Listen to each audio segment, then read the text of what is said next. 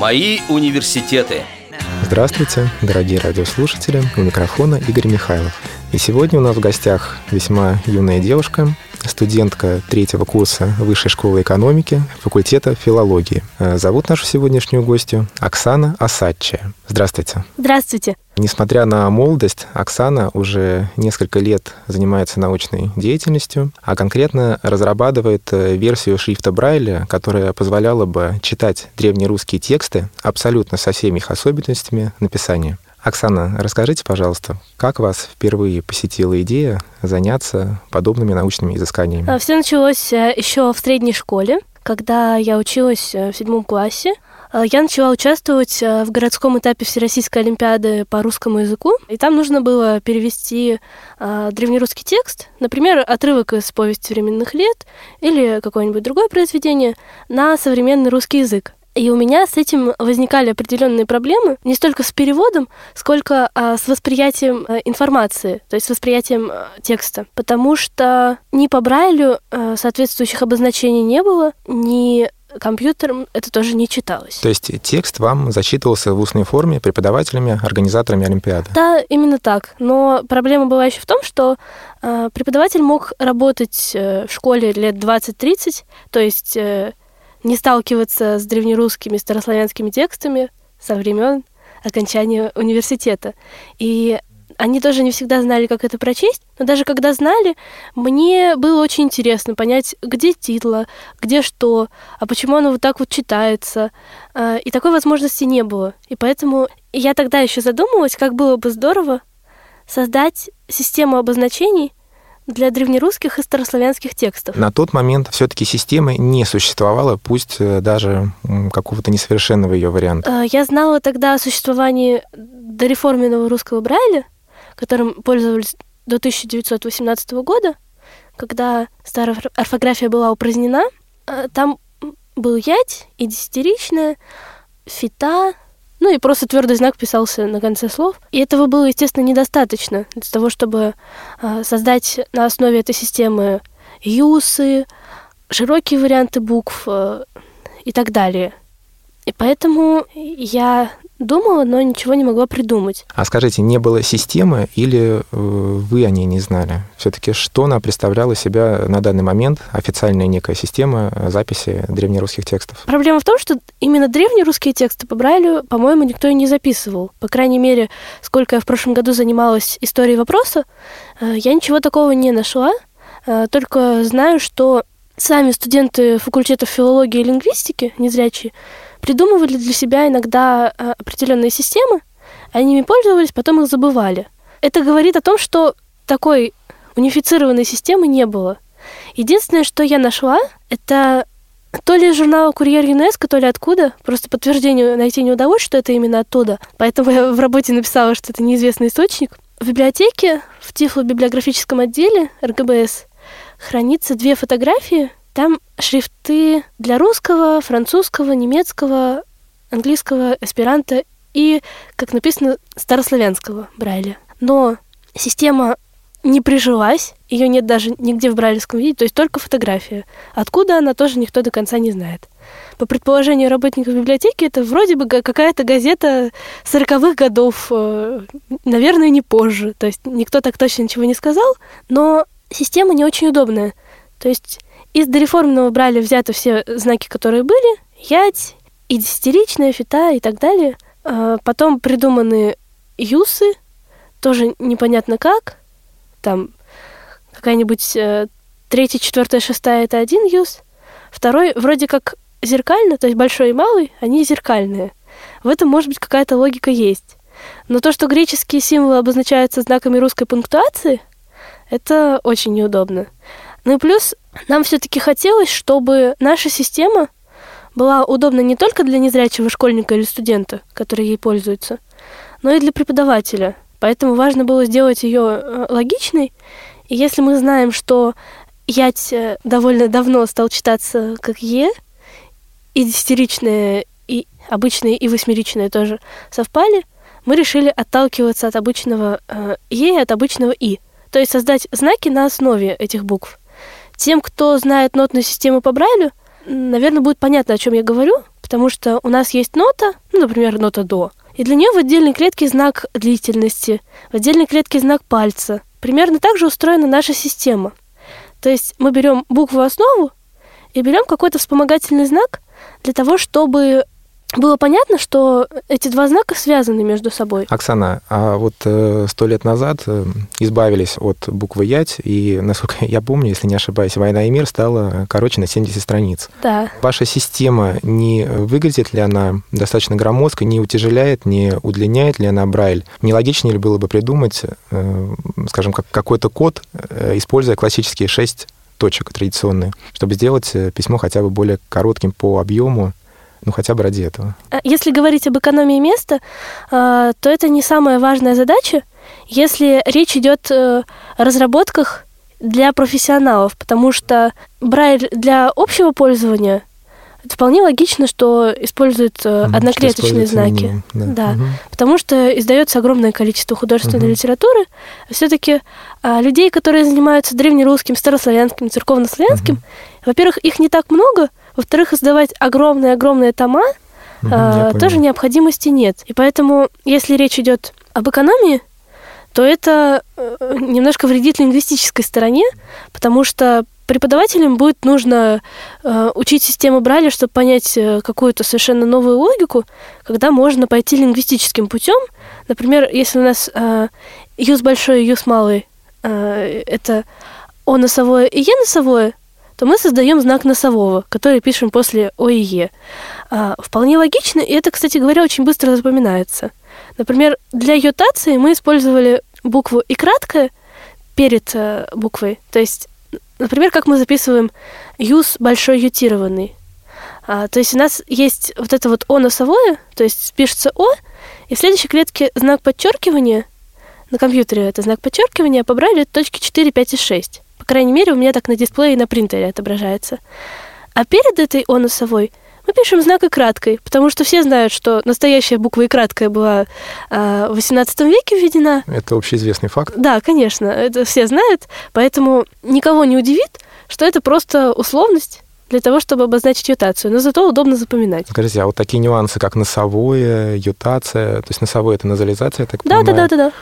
А насколько часто они вообще употребляются в тексте? Вот буквально у каждой буквы все-таки они выставляются или все-таки... Нет. Э... Какой, какой процент э, букв, требующих вот э, подробной выписки всех нюансов? Ну, во-первых, я филолог, а не математик, поэтому в процентном соотношении я ничего не считала, но есть буквы, Например, ну, понятно, что ютация выставляется над некоторыми гласными, то есть это может быть а ютированная, может быть э ютированная, э, те же юсы, их не так много, а есть, например, широкие варианты букв. Это О широкое и Е широкое. И тогда мы ставим вот... Есть у нас буква Е, всем брылись, понятно, как она записывается.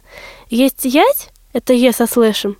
И есть Е широкое, это Е с двойным слэшем, что и графически как-то ее расширяет, и э, все-таки указывает на то, что это более редкий знак, тоже своего рода мотивация. Поэтому понятно, что не над каждым знаком, то есть над согласными э, таких меньше, но у нас есть знак титла. Причем есть выносное титло, есть обычное. Мы тоже придумали, как э, это записать. Но есть еще греческая диакритика, которую в некоторых текстах тоже использовали. Э, если я не ошибаюсь, это знаки придыхания и знаки ударения. Это то ли 15 то ли какой век, когда это все активно использовалось.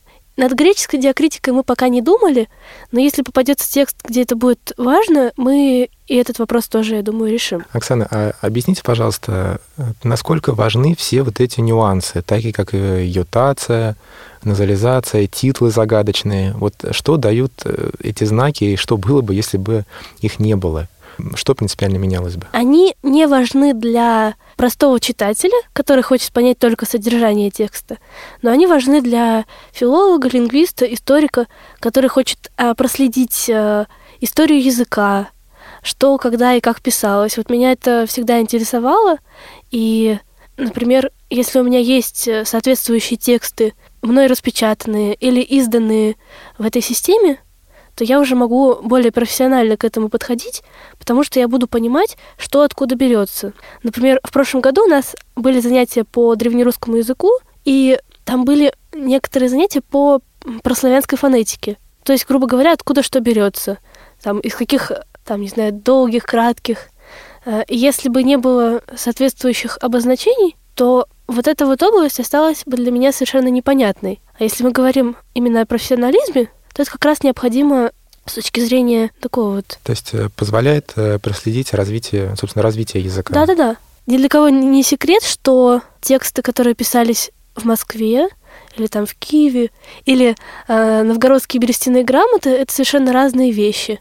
А, например, понять, что есть бытовая орфография, где, допустим, вместо буквы «ять» может записываться какой-нибудь другой знак и так далее. Это тоже э, важно, опять же, с точки зрения профессионализма. Оксана, расскажите, пожалуйста, а когда вы по-настоящему профессионально стали э, углубляться в этот вопрос и под чьим руководством? Это случилось в начале второго курса, потому что в школьные годы я об этом много-много думала, иногда даже ночами, но э, проблема была в том, что на компьютере какие-то материалы по древнерусскому часто мне были недоступны. Вот, допустим, объясняется какая-нибудь там э, паутализация или что-нибудь еще, и приводятся буквы древнерусского языка. Они не читаются. По Юникоду можно понять, что это ять, но не все буквы так возможно воспринимать, но плюс э, у меня на слух э, очень плохое восприятие, то есть мне важно именно руками видеть текст, чтобы потом он как бы в голове так фотографически отобразился в точечках. На первом курсе у нас не было ничего связанного с древнерусским языком,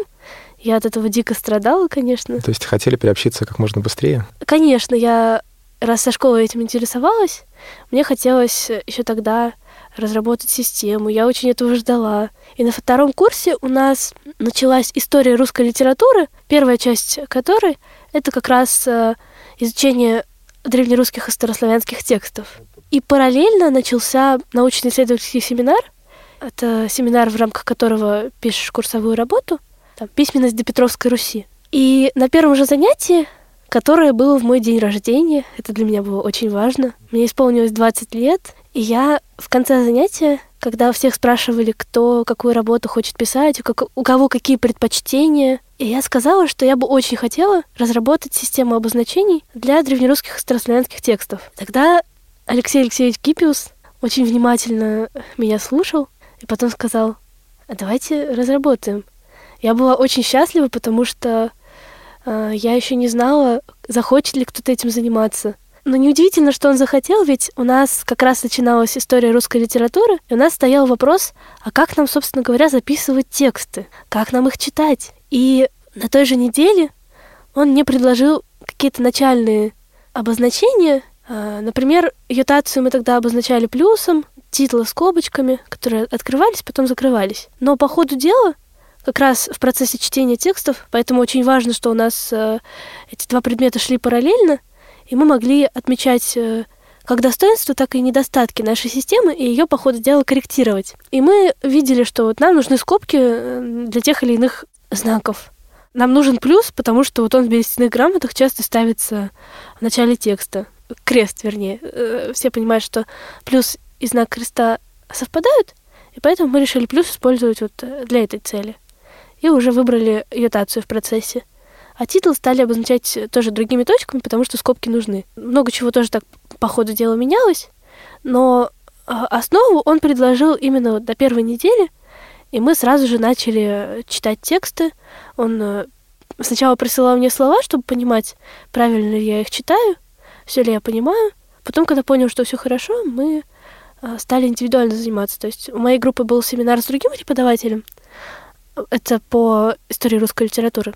А параллельно он со мной занимался индивидуально, чтобы как раз и систему оценить, и чтобы я могла задать какие-то вопросы, ну, потому что все-таки немножко другое восприятие, это первый подобный опыт, и за это я ему очень благодарна. Оксана, скажите, а Алексей Алексеевич Гиппиус широко известен как специалист по старославянским языкам. Насколько он был все-таки компетентен при разработке системы Брайля? То есть знал ли он э, вообще русский Брайль, когда взялся помогать вам в вашем деле. Ну да, и я ему что-то объясняла, а что-то он, э, я думаю, в интернете смотрел, потому что а, понимание у него было. И то, что мы не использовали одноклеточные знаки, а, это было именно аргументированно, это было все осознанно. То есть это явно не от того, что он там не знал системы Брайля. Как раз-таки он понимал, как она устроена. У меня еще был прибор. Я его привезла из набережных Челнов, откуда я, собственно говоря, родом. Прибор ориентир, кажется, называется, с такими магнитиками. И меня там больше всего интересовали кружочки. И я ему показывала. Вот, например, так выглядит буква О. Это такой увеличенный вариант. А вот мы делаем э, носовой звук. Поэтому, в принципе, ему это все было понятно. Но как раз мы используем двухклеточные и трехклеточные знаки, и он, когда проверяет мою работу, вот сейчас мы работаем над хрестоматией древнерусских старославянских текстов, чтобы потом ее побрали и сдать, он спокойно может читать в нашей системе на компьютере, потому что а, он ее понимает. А если бы мы впихнули в одну клетку ять, носовые знаки, все такое, то нам бы еще нужно было для принтера как-то адаптировать древнерусский язык, или его туда вводить, или что-то еще такое делать. То же самое с дисплеем. То есть было бы много трудностей именно технических. То есть э, с бралевским принтером вы договорились именно таким образом. То есть э, использовать привычные ему знаки вроде да, плюса конечно. и кратко, и не пришлось ничего нового. Да, сказать, это еще один плюс нашей системы, потому что она не требует каких-то тяжелых технических решений. Оксана, скажите, вы работаете в том числе с текстами, ну, скажем, тысячелетней давности, в частности, берестяные грамоты. Но, насколько я понимаю, эм, тексты эти весьма неоднородны по своему написанию. Это написание зависело как от века, в котором они были написаны как от географии, от э, грамотности писаря и от многих нюансов. И по факту получались, э, скорее всего, тексты достаточно ну, далекие, скажем, друг от друга по каким-то по, ню, по нюансировке своей. И как вам удается создавать систему, которая неким волшебным образом обобщала бы все разношерстные и разномастные тексты прошлых веков? Я бы не сказала, что система нуждается в каких-то прям чудо-знаках, потому что э, самих по себе необходимых знаков не такое уж огромное количество. И пока нам для чтения текстов их достаточно. Просто другой вопрос, что один в этом месте напишет ер, то есть то, что мы сейчас бы назвали твердым знаком, другой напишет еще что-то. Э, то есть в основном в этом они отличаются. Там в одно время в этом месте писали ютированный какой-нибудь А, в другом месте что-то еще, вернее, в другом тексте. Поэтому дело не в огромном количестве знаков, а именно в необходимости передать самое важное, и пока у нас с этим проблем нет. Оксана, а не могли бы вы проиллюстрировать, чтобы было понятнее, чем, например, тоже О носовое или У носовое отличается от обычных, и привести пример э, йотации, вот смягчение гласный, согласный, ну, например, просто, чтобы на слух было понятнее. О носовое читается не как О. О носовое в древнерусских текстах читается как У, а Е носовое читается как я. О носовое ютированное будет читаться как ю, и е носовое ютированное тоже как я. И вот как раз это основное различие. А если говорить о старославянских текстах, то оно уже может читаться именно как носовое, то есть он и эн. Ну, что-то вот такое. Я не, вот, не вот думаю, этот звук я хорошо. хотел услышать. М, вот этот. Он и эн. Ну, как-то вот так. То есть, Это, вот это здесь есть носовые звуки. Э, да, я не уверена, что я их точно воспроизвожу, но, по крайней мере, приблизительно. То есть понятна разница. А звук ютированный как звучит? Ну, соответственно, йон и йен. Похоже на что-то норвежское. А вы знаете норвежский? Ну, похоже на исландские звуки какие-то. Ну, э, прошу прощения, если я где-то не точно воспроизвела, скорее всего, да. Я хочу сказать еще о том, над чем мы работаем. То есть это не только запись э, древнерусских и старославянских текстов по Брайлю, но э, чтобы понимать графические особенности, очень важно делать выпуклые копии, например, берестяных грамот.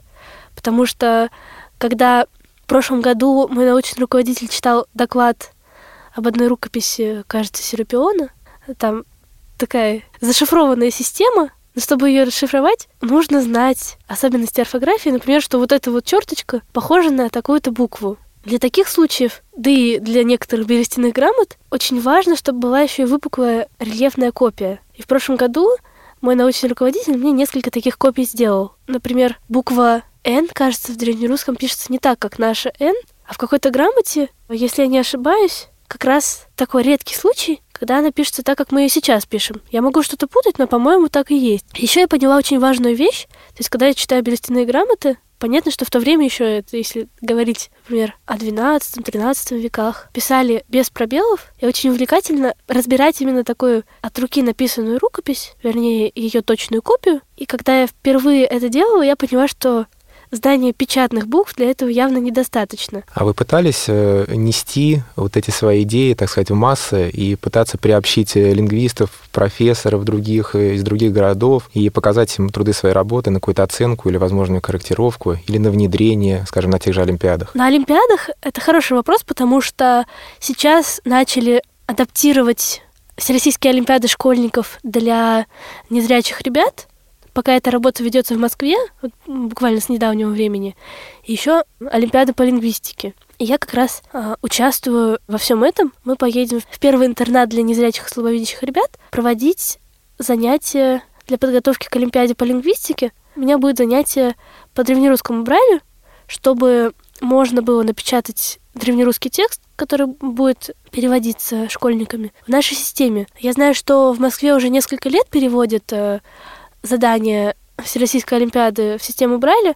но до этого использовались условные обозначения, то есть э, после задания в примечании писали, что вот этот знак мы будем обозначать так, этот так, и эти условные обозначения могли каждый год меняться. Все зависело просто, наверное, от фантазии автора где-то, еще от чего-то. А, а мы решили, что пусть это все будет унифицировано, чтобы всем было удобнее. А потом, если говорить э, о продвижении этой идеи в массы, с этим пока есть определенные сложности, потому что в разных городах к кому обратиться, куда пойти. Оксана, расскажите, а получает ли ваша работа какую-то поддержку со стороны ну, как, неких властных структур, может быть, того же Министерства образования или еще каких-либо? Нет ли мыслей, может быть, у чиновников э, поддержать вас грантом и подобные развития? Во-первых, пока еще рано об этом говорить, а во-вторых, никто за тобой никогда бегать не будет, Поэтому, если ты хочешь получить грант, нужно на него податься. И сейчас мы пока работаем над хрестоматией, но она как раз и будет являться такой, можно сказать, запятой в нашей работе. Понятно, что на этом наша работа в области древнерусского не закончится, но как раз когда мы создадим эту хрестоматию, можно будет говорить о том, куда обращаться за той же поддержкой, чтобы услышать какие-то замечания по поводу работы, чтобы нашу систему унифицировать. Поэтому это уже а, вопрос, который мы будем решать чуть позже. Я думаю, что а, к концу этого года мы завершим работу над хрестоматией, а, я имею в виду к концу этого учебного года, конечно, и потом уже будем решать эти вопросы. То есть вы сейчас в процессе создания готового продукта, на формирование которого уже ушло полтора года? Да. И он еще в процессе?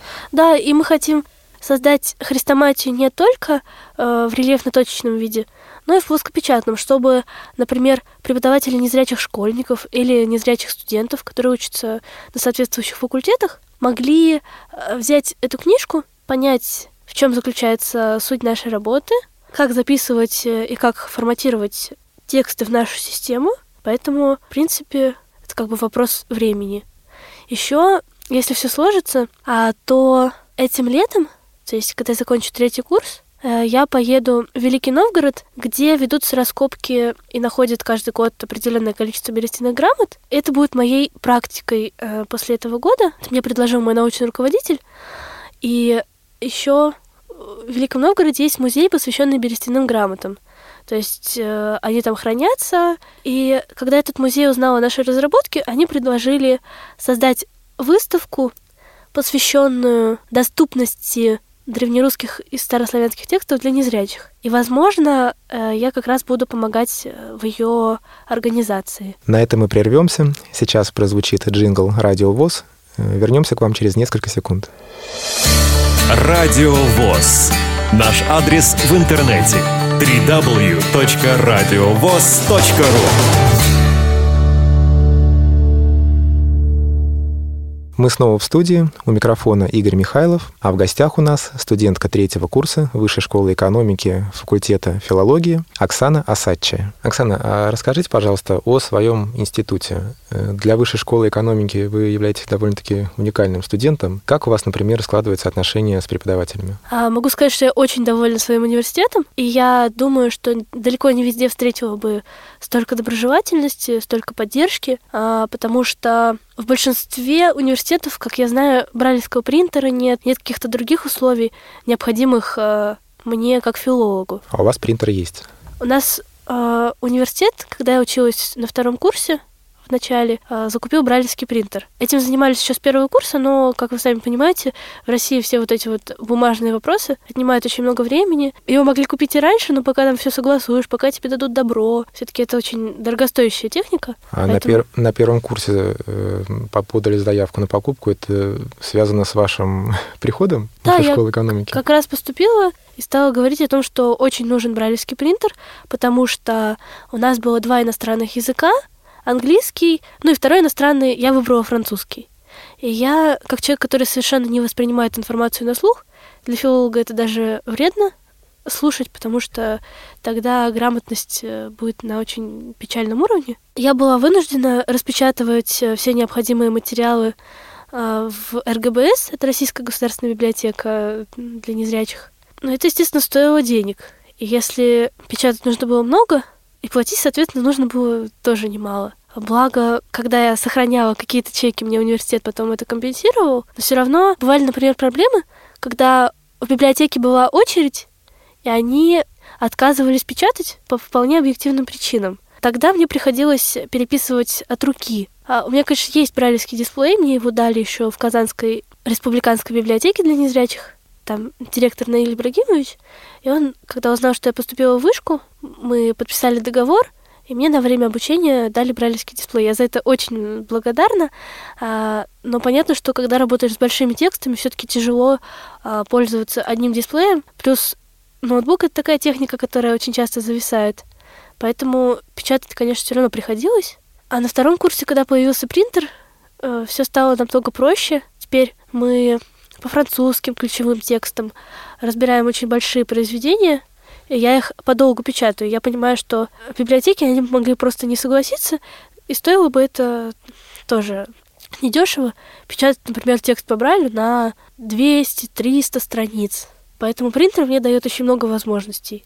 Сейчас у нас ведется работа по созданию доступной среды в университете, у нас даже появился эксперт, который за это все отвечает. И на прошлой неделе мы с ней встретились и обсудили вопрос подписания аудиторий. А, она спрашивала, как удобно на уровне глаз, на уровне пояса, на уровне э, поднятых рук. Вот третий вариант мне больше понравился. Нужна ли напольная навигация? Я сказала, что все-таки главное, чтобы аудитории были подписаны, напольная навигация это иногда не столь необходимо, потому что даже если это большое помещение, иногда грамотно расположенные коврики там возле дверей, возле лестницы помогают очень быстро сориентироваться. А если аудитория подписана, это очень здорово, потому что у нас корпус, если я не ошибаюсь, это здание бывшего дворца какого-то. Он большой и необычный, в виде буквы «П», по крайней мере, наша часть. Если слева идет 501 аудитория, справа 529. И первое время мне очень сложно было запомнить эту логику. Плюс есть определенные двери, там, в каком-то здании стоит огнетушитель, какое-то помещение тоже там не для занятий. Просто считать аудиторию тоже не всегда удобно, Поэтому на первом курсе, когда я опаздывала на пары, я часто находила аудитории по голосам преподавателей. Но когда есть надпись, так еще проще. Скажите, а в институте помимо вас кто-то пользуется еще брайлевским принтером и прочими подписями на дверях и всем остальным? Подписи на дверях еще нет, а, они в ближайшее время появятся, я надеюсь. Но брайлевским принтером пользуются, потому что у меня подружка учится на третьем курсе в аспирантуре. Она тоже пользуется шрифтом Брайля, учится на факультете психологии. Иногда ей тоже нужно что-то печатать. А друг из школы на класс младше тоже приехал в Москву, а, поступил в этот университет, э, учится на втором курсе факультета истории. Ему часто английский нужно печатать или французский. В этом году поступила девочка из первого интерната, Аня, и она тоже печатает, а, потому что у нее тоже французский, английский. Английский она на слух воспринимает, а французский тоже необходимо печатать. Все-таки это новый язык, и как раз закладываются основы правильного написания слов, и это ей тоже необходимо. Поэтому принтер это здорово, и э, он нам всем помогает. Еще сейчас для нее уже закупили брайлевский дисплей, у нее его не было, теперь тоже будет. Это все тоже делает университет. То есть получается, что высшая школа экономики вполне лояльна к незрячим и доступна для поступления. Да, то есть у нас, конечно, спрашивают много, но в отличие от некоторых других учреждений, они еще и много дают. То есть, если, например, ты не слышишь, тебе нужен сурдопереводчик, то тебе его дадут на лекции. Если ты не видишь, то что тебе создадут условия. А, у нас учился, если я не ошибаюсь, э, колясочник на факультете информационных технологий. И где было возможно, они поставили пандусы и тоже создали для него необходимые условия. Поэтому в плане доступности у нас все здорово. То есть даже если они не знали о том, что что-то нужно, и поступает человек с определенными особыми потребностями, у нас готовы это все делать, и как сказали недавно в учебном офисе, у нас ждут э, с радостью новых ребят с особенностями, которые сдадут ЕГЭ на хорошие баллы, которые смогут учиться в вышке. У нас рады таким студентам и готовы сделать для них э, все необходимое. Это очень приятно. Получается, что преподаватели в массе своей то есть не удивляются, если на лекциях присутствуют, скажем, незрячие, и каким-то образом стараются идти навстречу. Конечно, это э, очень здорово, потому что мне кажется, что отношение к людям с особенностями зависит еще и от уровня э, интеллекта преподавателя, студента.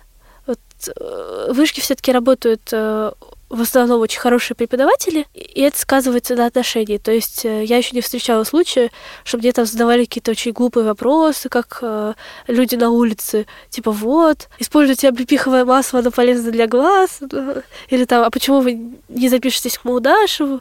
Э, на улице, к сожалению, такое часто бывает, в университете нет. Э, есть очень хороший контакт с преподавателями, то есть, если у меня появляются какие-то трудности, например, с восприятием материалов в PDF на немецком или еще что-то такое, всегда с преподавателем можно обсудить какой-то оптимальный вариант, как можно решить эту проблему.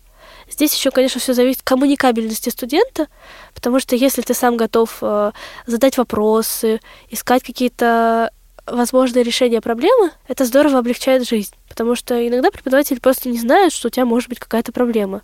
И нужно их на эту мысль навести. В этом смысле я очень благодарна особенно своему преподавателю по французскому, Владимиру Павловичу. Он меня учит с первого курса, и с первого занятия сразу нашел ко мне подход. То есть когда на занятиях он писал новые слова на доске, я просила продиктовать их по буквам. Этим мы до сих пор активно пользуемся, потому что бывают слова какие-нибудь новые, которые я могу не знать. Да даже не новые, просто ты можешь забыть, что вот в этом случае пишется надстрочный знак, в этом еще что-то. Ты спрашиваешь, он по буквам проговаривает. Он даже сейчас иногда уже на доске не пишет, а, потому что ребята привыкли на слух воспринимать э, диктовку по буквам. Скажем так, он сам приучился, потому что в этом смысле он не боится какой-то новизны, не боится придумывать э, новые методы обучения, новые, методы обучения, новые схемы, да. более подходящие к ситуации. И даже в прошлом году, примерно в середине второго курса, он мне сказал, что хотел бы выучить э, шрифт Брайля, чтобы я ему не на компьютере сдавала свои работы, а в письменном виде, как и мои однокурсники. Естественно, это меня очень обрадовало, и во время наших дополнительных занятий я его начала потихонечку обучать. То есть сначала я написала ему вордовский файлик, как выглядят французские буквы и их зеркальное отражение. А потом написала буквы, которые ни с чем не зеркалят. И он довольно быстро их запомнил. Я на каждом таком дополнительном занятии спрашивала, вот, допустим, буква F, как она пишется? Он мне говорил там 1, 2, 4. А, буква Q. Он мне тоже называл точки. Если называл неправильно, я его поправляла.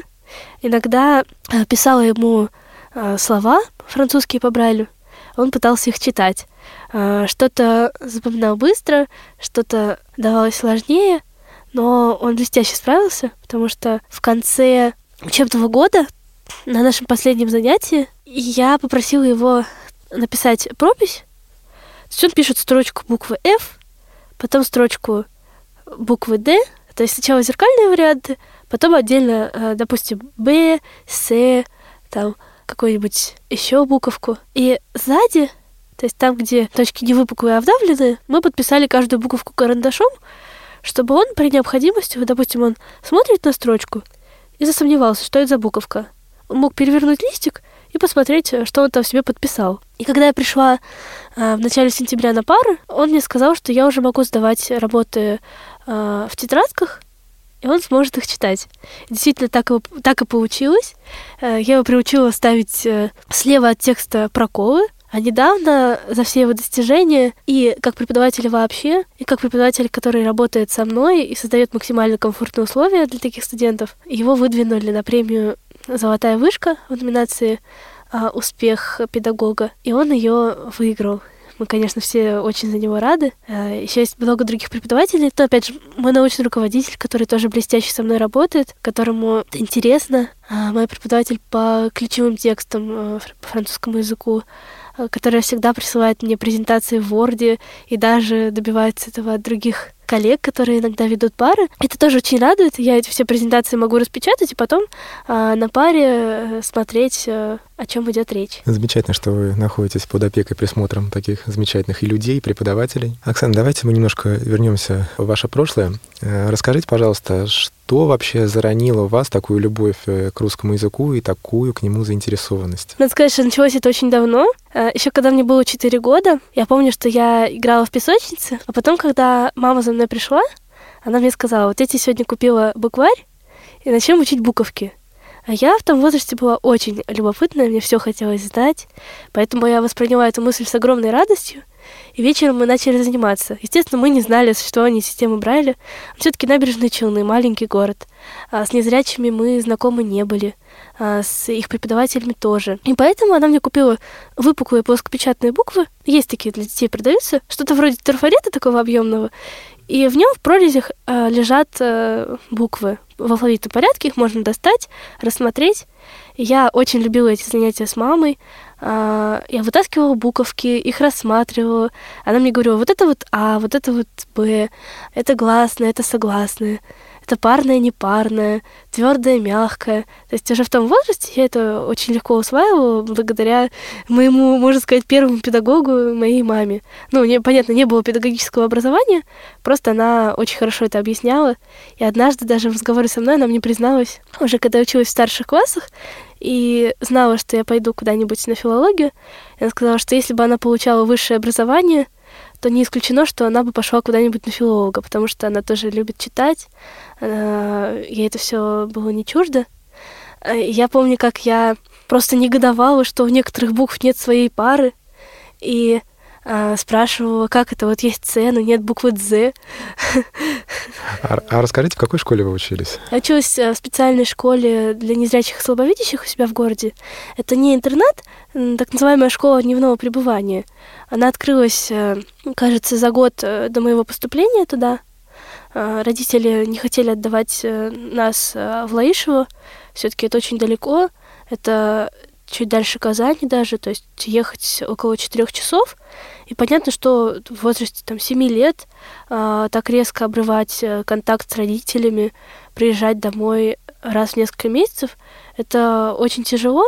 И интернеты тоже бывают разные, никогда не знаешь, э, хорошо он на тебя повлияет, плохо ли. Родители добивались, чтобы у нас открыли специальную школу, потому что тотально незрячих на тот момент человек 20 в городе бы все равно начиталось, как минимум. Эту школу открыли. Раньше это был филиал 51-й школы, где учились начальные классы. Опять же, если я сейчас ничего не путаю. А потом это стало 75-й школой для незрячих слабовидящих детей. Я тогда пришла в первый класс, у нас была очень сильная преподаватель начальных классов. Одна из немногих, кто стремился с первых дней к тому, чтобы мы были максимально самостоятельны, чтобы умели сложить свои вещи, а, себя обслуживать.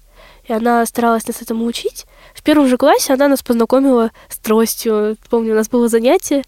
А, она дала нам э, незаточенный карандаш, ну, как новые карандаши же бывают с обеих сторон, тупые, да. Она называла это тросточкой-малышкой. Мы э, рукой возили по столу, находили предметы, определяли их форму, потом мы взяли детскую трость и уже смотрели по классу, где что находится, э, гуляли вокруг школы. Э, она нам читала много сказок, э, то есть всячески пыталась нас развивать, делать нас максимально самостоятельными и независимыми. Это очень здорово, я за это очень благодарна. Потом в пятом классе у меня появилась замечательная преподаватель по русскому языку, которая сразу заметила мою э, любовь э, к языку, к литературе.